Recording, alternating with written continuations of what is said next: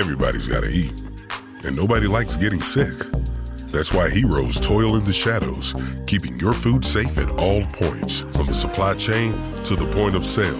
Join industry veterans Francine L. Shaw and Matt Regusci for a deep dive into food safety. It all boils down to one golden rule don't eat. Don't eat poop. Hello, hello, Francine. Hey, Matt, how are you? I'm doing well. I'm doing well. And yourself? Fantastic. Francine, are you in the mood today?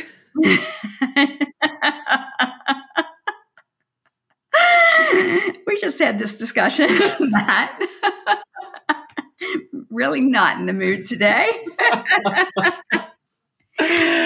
Oh, I'm to behave. You're to be great. You always are, Francine. You always are. I try. I try my best. You know what's you know what's interesting? I think probably the what do you actually before I give my opinion, what do you think the the number one reason why people stop doing podcasts are? Um okay, first of all, you have to be very consistent. And I think consistency is very difficult for people. Yes. It needs to be routine and it's very difficult to fit it in your schedule, especially when you're busy because we struggle. Full disclosure, because we're both very busy and it's very difficult to keep on that schedule. So I think that is one reason. Another reason is, um, you know, the promotion of the podcast is difficult if you don't have somebody to do that for you um, to keep the the um, I want to say viewership up, but it's really listeners. But you also have to have the viewers of of the clips because that's important. You have more listeners if you have the clips. Um, to maintain that that audience, you have to consistently promote it because the Yeah. weeks that I'm busy and I don't have time to do that promotion, our listeners drop. Yeah. So that that also is a job. You have to be committed to doing that, and that takes time. And you know, a couple months ago, we were talking. You know that most podcasts don't make it to a thousand downloads. You know, Right. before they stop before they stop doing that. So I think just the the And we're at like 4,000 now, right? you know, almost three. But the 41 countries, my God. Oh, you know yeah, what I 41 mean? countries, That right, is- yes. That is like just blows my mind. So I think that the commitment, finding things to talk about, eh, we're never at a loss for anything to talk about. No. I mean, we can talk about we can talk about anything for hours. Um, so I think that you know, finding things to talk about, um, and that you know, why do you know? And I think I probably would have struggled with this as well if I you know had thought long enough about it. It's like, why does anybody care what I have to say? you know? Yeah. Who cares what I have to say?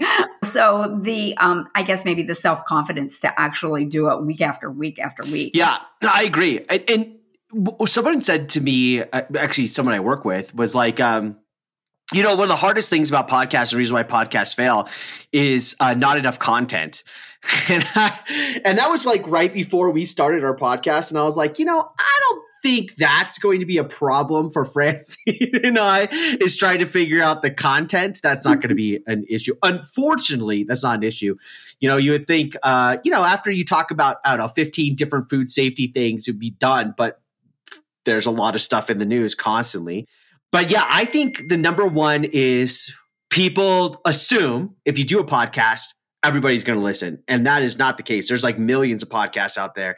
And so just to your point, you know, we, we have to do a lot with with marketing. But also I think the the number one thing is unless this is your job and you're passionate and you absolutely love doing podcasts, YouTube or some other type of form of media, then do we working through like what you were saying where you weren't in the mood or like the other day when i literally woke up late and you were like wash your face and hair man.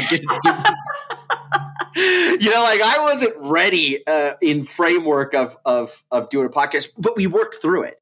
And i and i think that that's it kind of shows i think I think because we've been entrepreneurs for so many years, there's a lot of days where we have to work, we have to go deal with some issue we don't want to deal with, deal with, but we have to do it, right? Day in and day Right. out. So you create that muscle memory. It's like a, uh, mental fortitude of working out every single day. I think that's why you and I can do this. I think forever. It's just because even when we're not there, luckily there's two of us. I think it'd be very hard to to do it where it was just one of us, and then we don't we don't feel up to it that day. We probably wouldn't do it because we have 14 other things to do. But because there's two of us, and you two, you and I both respect each other, we're like, now nah, we're going to show up and do this. It would definitely be more difficult if there was only one of us and I don't, you know, I just don't have the personality type that would be like, everybody's going to listen to me.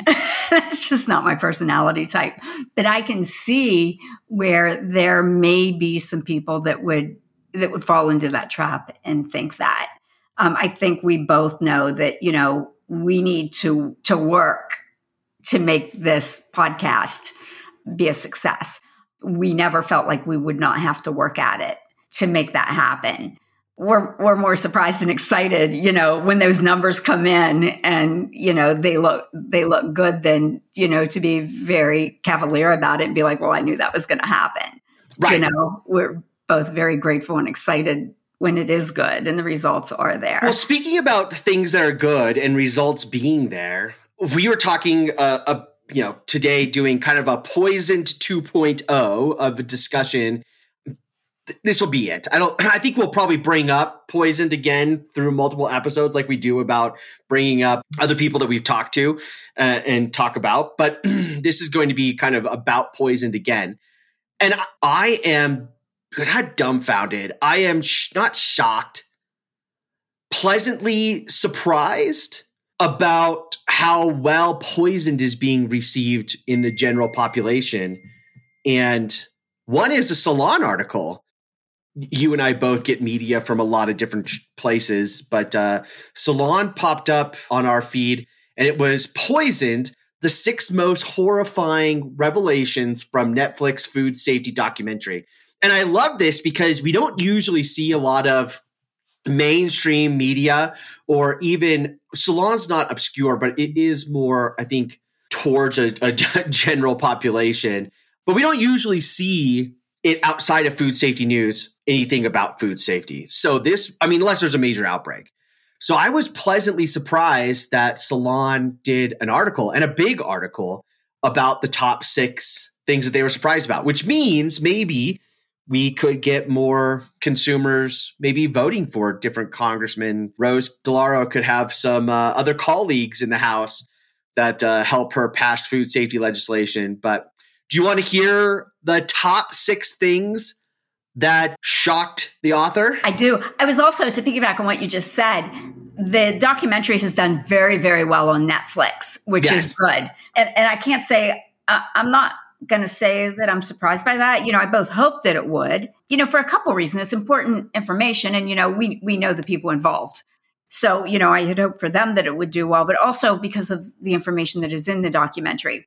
So the fact that it is done so well, not just in the States, but around the world on Netflix is good as well from a consumer perspective.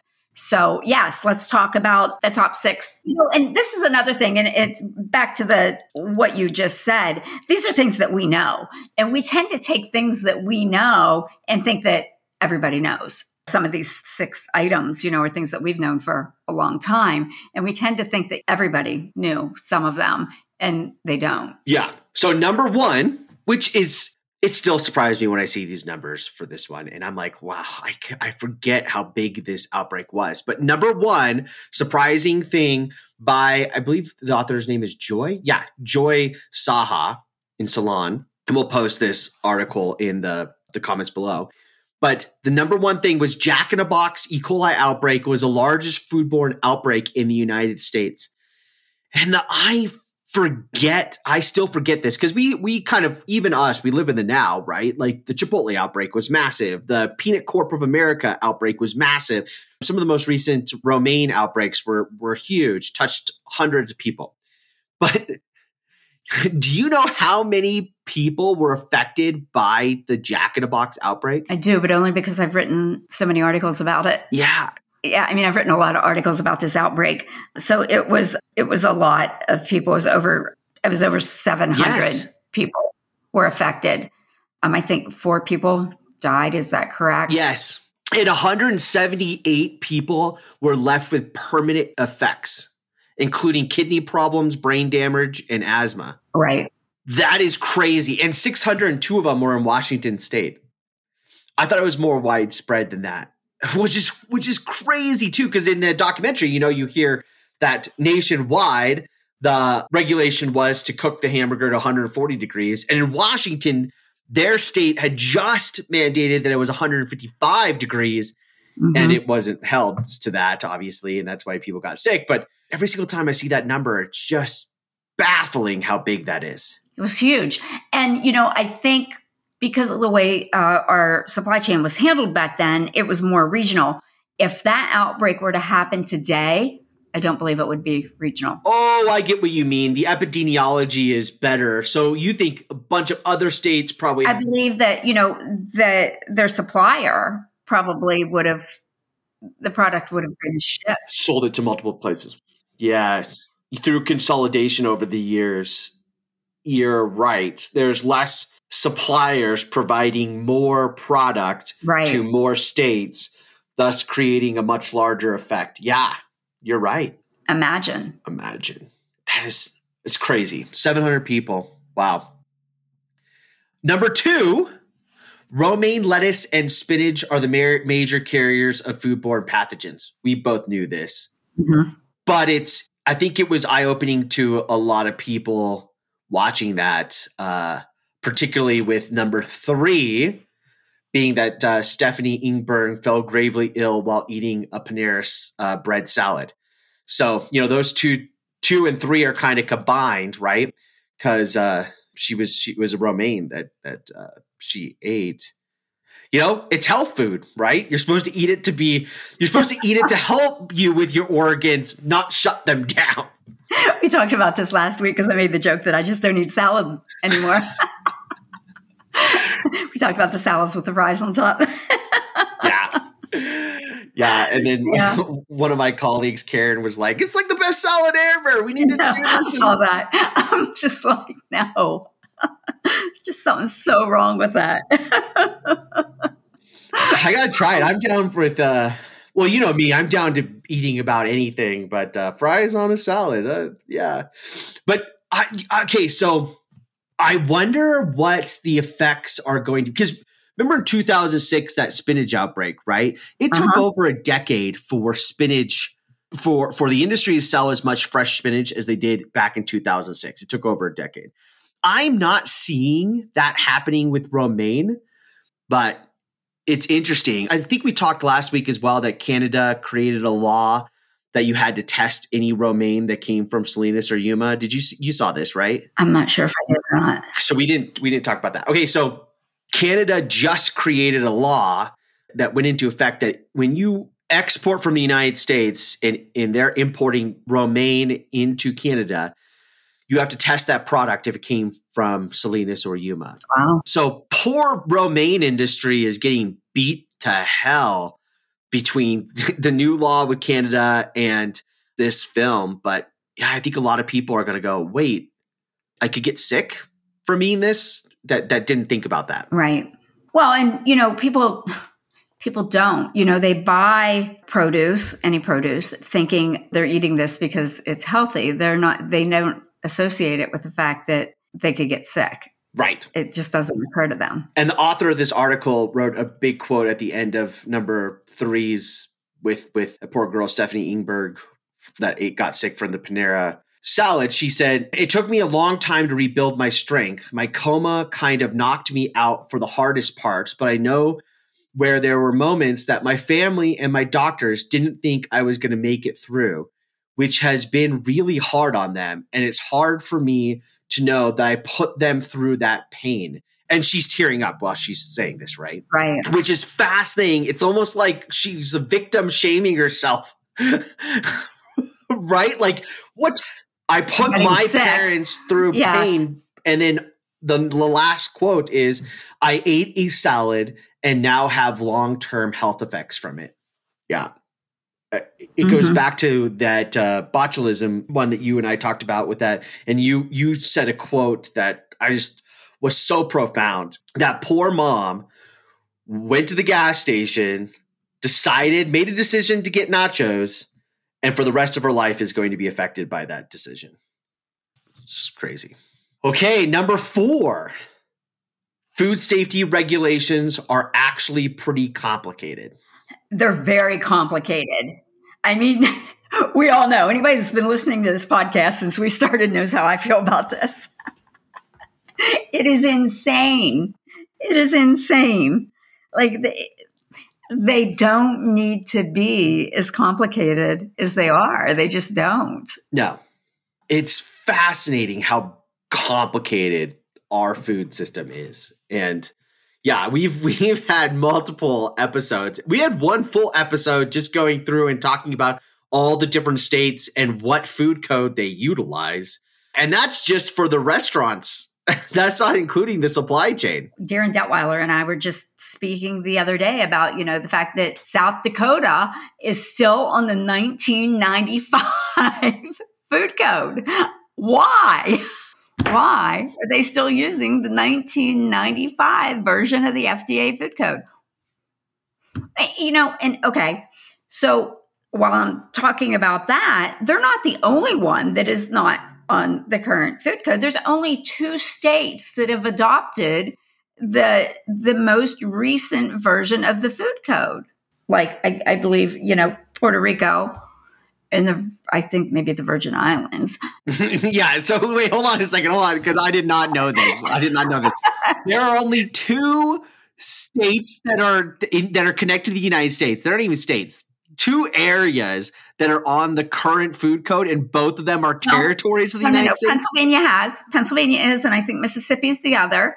Um, okay. I posted it in association with one of the most recent podcasts that we've done. Yes. Pennsylvania, and I, I, I want to say Mississippi, and then Puerto Rico, and I, I believe I believe maybe the Virgin Islands. So two territories, two states. Yes, and I. Are you okay? I just, it's so frustrating. It is so frustrating. And I, I know that there's a cost associated with doing this. I, I get it. But yeah, the biggest cost is, is training, right? So if you're, a, if you're a state and you're keeping up with the new food code, that means you need to train all your inspectors. Well, there's the training, there's paperwork, there's, there's, you know, updating the websites, there's, you know, there's a whole list of costs involved I don't even think it's the entire state of Mississippi. Actually, I believe it's there's there's a caveat in there with the state, and I'm I'm pretty sure it's Mississippi. But it's just it's there's there's just something wrong with that. And somebody there's an there's an inspector or a health code official that you know commented on the fact that I said that because you know while states have these rules and regulations and those rules and regulations, I get that. I understand it does not negate the fact that they're not using the most current version of the food code, right. um, regardless of whether or not they have, you know, the regulations stating that you must wash your hands or it just infuriates me that they can't we can't get our shit together.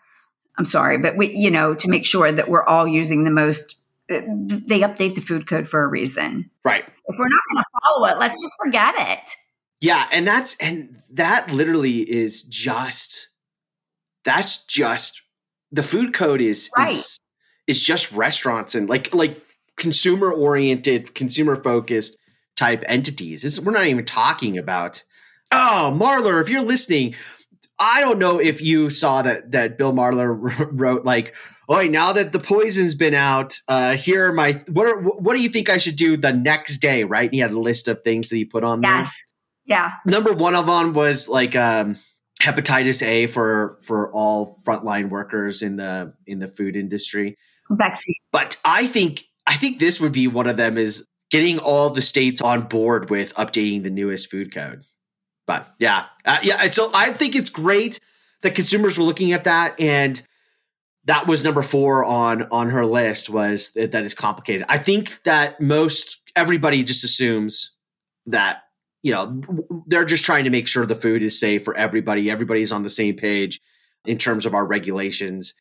And so when they look at that, they go, holy moly, this is not what I thought. You know, there are very, very different expectations in food code depending upon what commodity you have and then where you're eating. So let's talk about that. So one of the um, suggestions, because the food code's not law, so one of the recommendations of the food code is that you should have somebody on staff during all hours of operation that, sorry, I'm losing my voice, that is a certified food manager or that, you know, can basically answer the questions, has the general knowledge.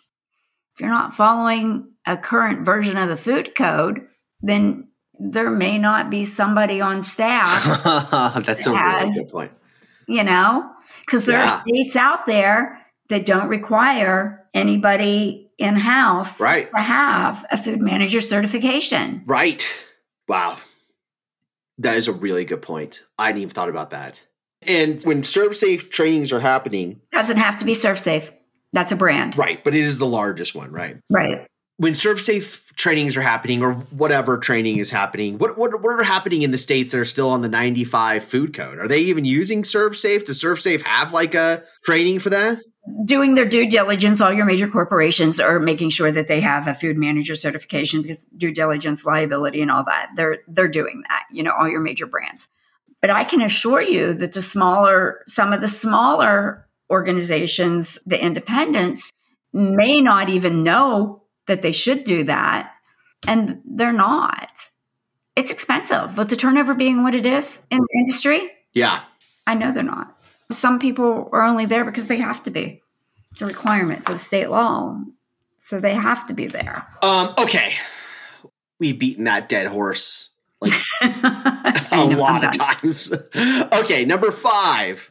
Peanuts contaminated with salmonella were knowingly shipped out, which will lead to number six because this is interesting. So it was against the law or is against the law to sell peanuts or produce or whatever, knowing that your product has any type of adulteration. So uh, That's correct. anything that's regulated by the FDA, not the USDA, anything regulated by the FDA, if there's any type of adulteration, you cannot sell that product. If you knowingly sell that product, it is criminal. Right. So if you if you knowingly know if you know that there's salmonella on the product, and you use liquidy uh, paper and falsify documentations on a COA and send it out anyways, you're going to jail. You Yeah. get in a lot of trouble for that, especially when people start to die. Yes, just ask Stewart Parnell from Yes. pre- previous uh, He's got CEO plenty of of- time on his hands. yeah, enough where he is going out and trying to get back out of jail. Have you seen this? Yes. Yeah. So that fascinated her, and it should, it should, because he's not the only one that's done it. I mean, I've been in audits where I've seen that happen. A caught companies that have done, you know, falsifying records and stuff. So it does happen, and it's it's not good. But uh, We've talked about this. I mean, you've seen it in your industry. I've seen it in mine. I've seen corporations fire an entire management staff for falsifying company documents Yes. for a variety of things. And this is the largest in the supply chain, the largest outbreak in the supply chain. 714 people got sick over the course of two years, and nine people died in 46 states, which is just, I mean, it's huge. And it's one of the things that really made the industry and the FDA realize how much products have peanuts in it because peanuts are a fantastic protein source great flavor. Like I, I mean, um, luckily no one in my household has peanut allergies because we eat peanuts like every single day, and a lot of people do, right? But peanuts are in so many products, and so it was hard to figure out even how big this th- th- this outbreak just kept getting bigger and bigger and bigger and bigger because more people got sick eating the most random products and then they found out it was from Peanut Corp of America's that ingredient was in that product and it got people sick and yeah that's but the guy literally was falsifying information and sending it out Right. So yeah, their product was it, it was crazy. The random it was like in ice cream toppings, I believe, like peanut butter pretzels, like peanut butter crackers. It was in it it, it was in you name it. Their product was in it. It was every day. It was in another product. It was. It, I can, I remember that vividly. It was it was crazy yeah because it was a byproduct. You know, it wasn't like oh we just make peanut butter. It was astronomical. yeah and it was it was I mean, it was literally like a, a loaded peanut gun. I don't know. It's hard for me to believe that uh, the CEO and owner Stewart Parnell actually believed people would die, but he definitely knew that there was salmonella in there and and sent it out. I, you have to know at that level there's a risk. It, at the very minimum, they're going to get sick. Yeah, you have to. And if you don't, you shouldn't be in that position. He was playing Russian roulette, and he put like three bullets into the six chamber of the revolver. I mean, he had to have known it was going to come back to bite him. He to know there was a risk anyway. I mean, there was so much wrong in that facility. They had the results back from the tests. There was salmonella in there. He sent it out, which leads to number six. Companies can legally sell chicken contaminated with salmonella, and they know that there's salmonella in there. Yes. So we just talked about Peanut Corp America, the guy going to jail for falsifying information. In the chicken industry, you don't have to falsify information. Housewives should know how to cook chicken to make sure they don't kill their children. Right. Everybody should know how to cook chicken. So that I could I could see how number 6 would be depending upon how she's if she's if is ranking them, you know, the big aha I think probably a lot of people are going to get out of this is wait, what? you can know that there's salmonella in your product and just send it out and just be okay. So we know when you buy chicken that there's a risk it's there, that salmonella is there. We know that because we work in the industry. How many people do you think listening to our podcast or that don't listen, anybody that goes to the grocery store and buys chicken, don't realize that there's salmonella in that chicken? I think the majority of consumers would assume that there is not I think the majority of consumers think that there's a possibility that there is, you know, like it's it's a it's a potential, but that there was 30% of the chicken that tested positive with salmonella, that was a huge or what was it 17% to 30% of it came from Perdue that came in from the Netflix documentary. I think that was eye-opening for people. So one out of five chickens that you get are going to have salmonella Cook your chicken, people. My son was just walking around today with the shirt from uh, Bill Marler that says, Get the blank out of chicken. Did you get that shirt from Bill Marler? I didn't. Get the shnikes out of chicken? I, no, I didn't. I only got the one that said get the F out of the FDA. I asked for the other ones, but I didn't get them. Oh, so sad. Probably an oversight. Yeah. just ask again. Just send him a picture of you wearing the shirt. That's what I did. it's like, oh look, I have the F. Get the F out of the FDA. Can I have all of your shirts, please? I, mean, I just then, folded my other one. And then my kids acted like we were at Goodwill or something, and they're like, "Oh, look, or a yard sale." Look at all these T-shirts, Dad. Oh, I want the my my my sophomore engineer son is like, I want to get the sh- out of the out of chicken shirt. The way we've promoted this Netflix documentary, we should have a case of each. right? Let's ask this question. Do you think any type of regulation may come from this documentary? Do you think it will open up enough people's eyes to pressure any regulation to come through? And if so, what regulation do you think will be the one that comes out? Well, I don't think it should be any different than the regulations that we have for beef. Yes, I agree. I don't think it should be any different than that. Okay, so just to give context, after the Jack in the Box outbreak, the regulation on beef was E. coli is considered an adulterant in beef. So you cannot knowingly sell beef that has tested positive to E. coli. Right. Okay, that is not the case for chicken. So the idea is to make salmonella, an adulterant in chicken, and eggs in extension. And then you cannot knowingly sell that if that's in there. Do you think that that regulation would happen? Do I think it will? Um, yes, I do. I don't know how soon it will happen, but I, yes, I do think that it will ultimately happen. Yes, I agree. I think that that's going to be the next step of all the regulation that could come out of that documentary that would be the easiest one, kind of as a no brainer to just be like, okay, we should treat chicken like we do beef, and just make make it a an adulterant. I was listening to the radio this morning, and um, I don't know if anybody else listens to this or not. I think they're funny. Um, Elvis, have you ever heard of Elvis Duran in the morning? No. They're, I think they're hysterical. Not for everybody, but they're funny. They were talking about eggs and how you don't have to necessarily refrigerate fresh farm eggs right away. And they were talking about eggs that you buy at the grocery store. And of course, none of them really understand what they're talking about or know anything about right. food safety. So they're having this conversation. And one of them is insisting that the eggs that you buy at the grocery store are injected with something. And I'm like, people on the radio really just shouldn't talk about this stuff. have no idea what you're talking about. And then they were talking about how the one guy had grown up in the city, and the first time he ever went to the country, he'd only ever seen rabbits in a cage as pets. And the first time he went to Elvis Duran's farm because he has he has multiple homes. One of them is a farm out in the out in the country. And the first time he ever saw a rabbit in Elvis's yard, he's like, "Oh my god, somebody's rabbit got out of the cage." it's like I've never seen a wild rabbit. I'm like, oh my god, you guys need to stop. Just some of the stuff they say though are like people listen to this and they believe it. Like they don't inject eggs with anything at the grocery store.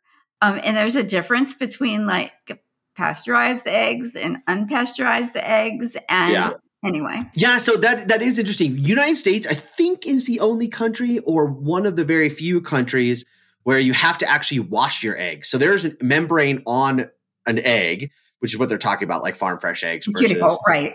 Yeah, and we're one of the only countries that actually washes the egg. So in Europe, they're not. Well, and that they were talking about that too. Well, when I go to Europe, they don't even refrigerate the eggs, and you know, so why do we? And it's like this whole conversation, and I'm just like, now people are going to go to the grocery store, take their eggs home, and not refrigerate their eggs.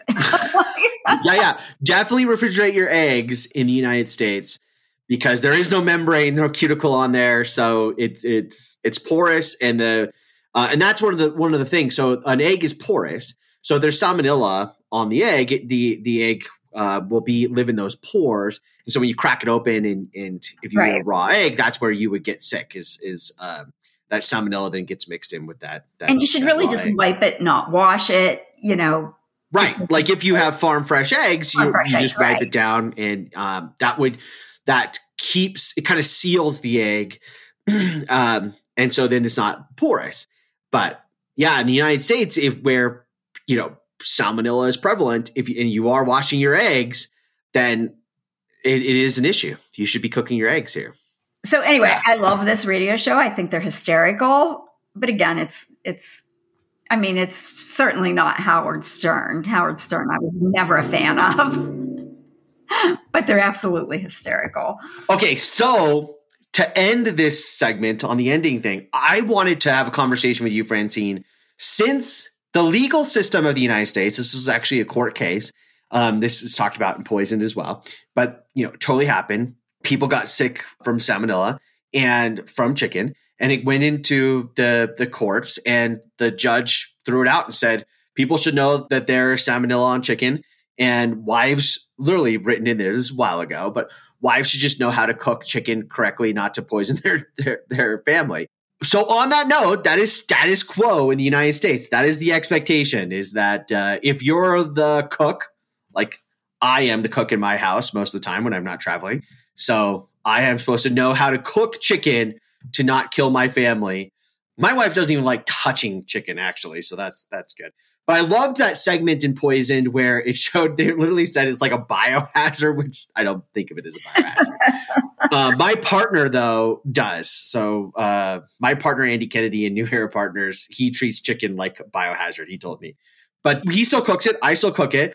But now I'm, now I'm curious, Francine, when you cook chicken in your house, how do you treat it? And how do you make sure you aren't contaminating anything else in your kitchen? Well, I mean, I'm not sure what you mean by how do I cook it. I mean, I. I was just saying, not how do you cook it, how do you prepare it to make sure you're not contaminating everything in the kitchen? Assuming you cook it to the right temperature, you, you killed off the bacteria overall. How do you prepare it within the kitchen to make sure you're not spreading salmonella all over the place? I usually take it, the container that it's in that comes in the refrigerator. I, I lay it in the sink. I lay it down in the sink rather than on the counter, like an empty sink. Got it. Take the chicken out from there and put it directly into the pan that I'm going to cook it in. Or if it's going outside, like for on the grill, I'll put it into like a um, a metal. I don't know, either on a cookie sheet or like a like a cake pan kind of thing to take out and put on the grill. Usually, I cook it in the oven now, so I would put it directly into like the glass pan and put it into the oven if that's what you're. Yeah. I don't wash it. Don't wash it. Use tongs.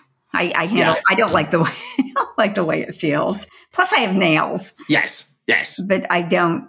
I don't touch it. I use tongs to take it out of the pan and lay it into the whatever dish I'm cooking it in. And then yeah. I put like either a lid or cover it with tin foil and stick it straight into the oven. And then I take that, whatever the styrofoam or whatever, I lay the plastic on top of it and then take it put it straight into the trash can. Yes. So I when I when I prepare my chicken, we have marble counter, countertops. So and my wife is like a fanatic about sanitizing, not clean just cleaning, but sanitizing our countertops all the time. But we have like a trash can that's right next to where I prep the chicken. So I have gallon Ziploc bags and I tend to marinate chicken a little bit beforehand. So I, I have a foil pan and I have a gallon Ziploc bag prepped. And in that gallon Ziploc bag, I already have olive oil. Everything that I would put to marinate my chicken is already in that bag. So then I'm not touching things after I've grabbed the chicken, right? I open up the chicken and then I pull it out, stick it in the Ziploc bag with my bare hands throw the the chicken container directly into the trash. So I'm standing in front of it and working right in front of me. Throw everything in the Ziploc bag, seal the Ziploc bag, stick it in the foil container just in case if it leaks, it doesn't go anyplace else. That's usually where I kind of cook it too, is in that foil container. I instantly go wash my hands with soap and water. And I don't, we have a sink that the water turns on automatically once you put your hands over the sink. It, the water just automatically turns on, so I don't have to touch anything. And then it, then I wash my hands, and um, yeah, then I use paper towels to do dry. We go through so many paper towels. We didn't talk about. I didn't say I wash my hands, but I mean that's a given. I wash my hands so frequently when I cook. Yeah, all the time. It's been drilled into me through my career of washing hands, so now I do it all the time. But yeah, so, then then then after um, like you know, I overnight or whatever. Then the next day, um, from there, same thing, tongs directly into that gallon Ziploc bag, directly on there. If if it's a plastic tong that I'm not going to use with the grill or whatever, and, and leave the tongs. So a lot of times, if it's metal tongs, I'll have the the they put the tongs on the grill just to cook off whatever is on there. But if it's plastic or whatever, then I put it directly into the dishwasher not even in the sink, directly in the dishwasher um, to be washed and sanitized. We have a sanitizing thing on our dishwasher, but yeah, I, we, I actually kind of treat chicken as if it is a biohazard. I didn't think about it until watching that, and I was like, oh yeah, I already do all this because I kind of knew how bad it could be. But yeah, I don't have a dishwasher. You don't have a dishwasher? Uh-uh. Wow. Wash my dishes by hand. Look at you, all old school. Okay, I, I got I got in trouble. Can't tell my wife this. Can't tell my wife this. I'm remodeling okay. my house. You know that, right? We're still yes, yes, yeah. Are you adding a dishwasher? I will have a dishwasher. I don't. Nice, but yeah, go ahead. You got in trouble. So I got in trouble because my mother-in-law, my my mother and father-in-law live with us. My mother-in-law came in one day and she was like, "I think the dishwasher is broken. I think the dishwasher is broken. We probably should call a repair person, see what's going on with it." And I looked up from what I was doing and I said Tracy looks perfectly fine to me. I don't know what you're talking about. oh, that is so bad. Yeah, it wasn't a good night for Matt that night. I bet not. Don't do that at home, guys. Sensing it, I'm not in the mood. Gee, I wonder why, hun. yeah. I think I'm so funny and I get in trouble all the time. yeah. Joe, Joe's editing skills are intact. uh, okay, well, should we end it? I'd say we're done. All right, another one in the hopper. Don't eat poop. Don't eat poop ever, or salmonella, or E. coli, or. yeah, yeah, that's a good idea. Let's not eat any pathogens. Good call. All right, well, thanks all. Thank you. Bye. Bye.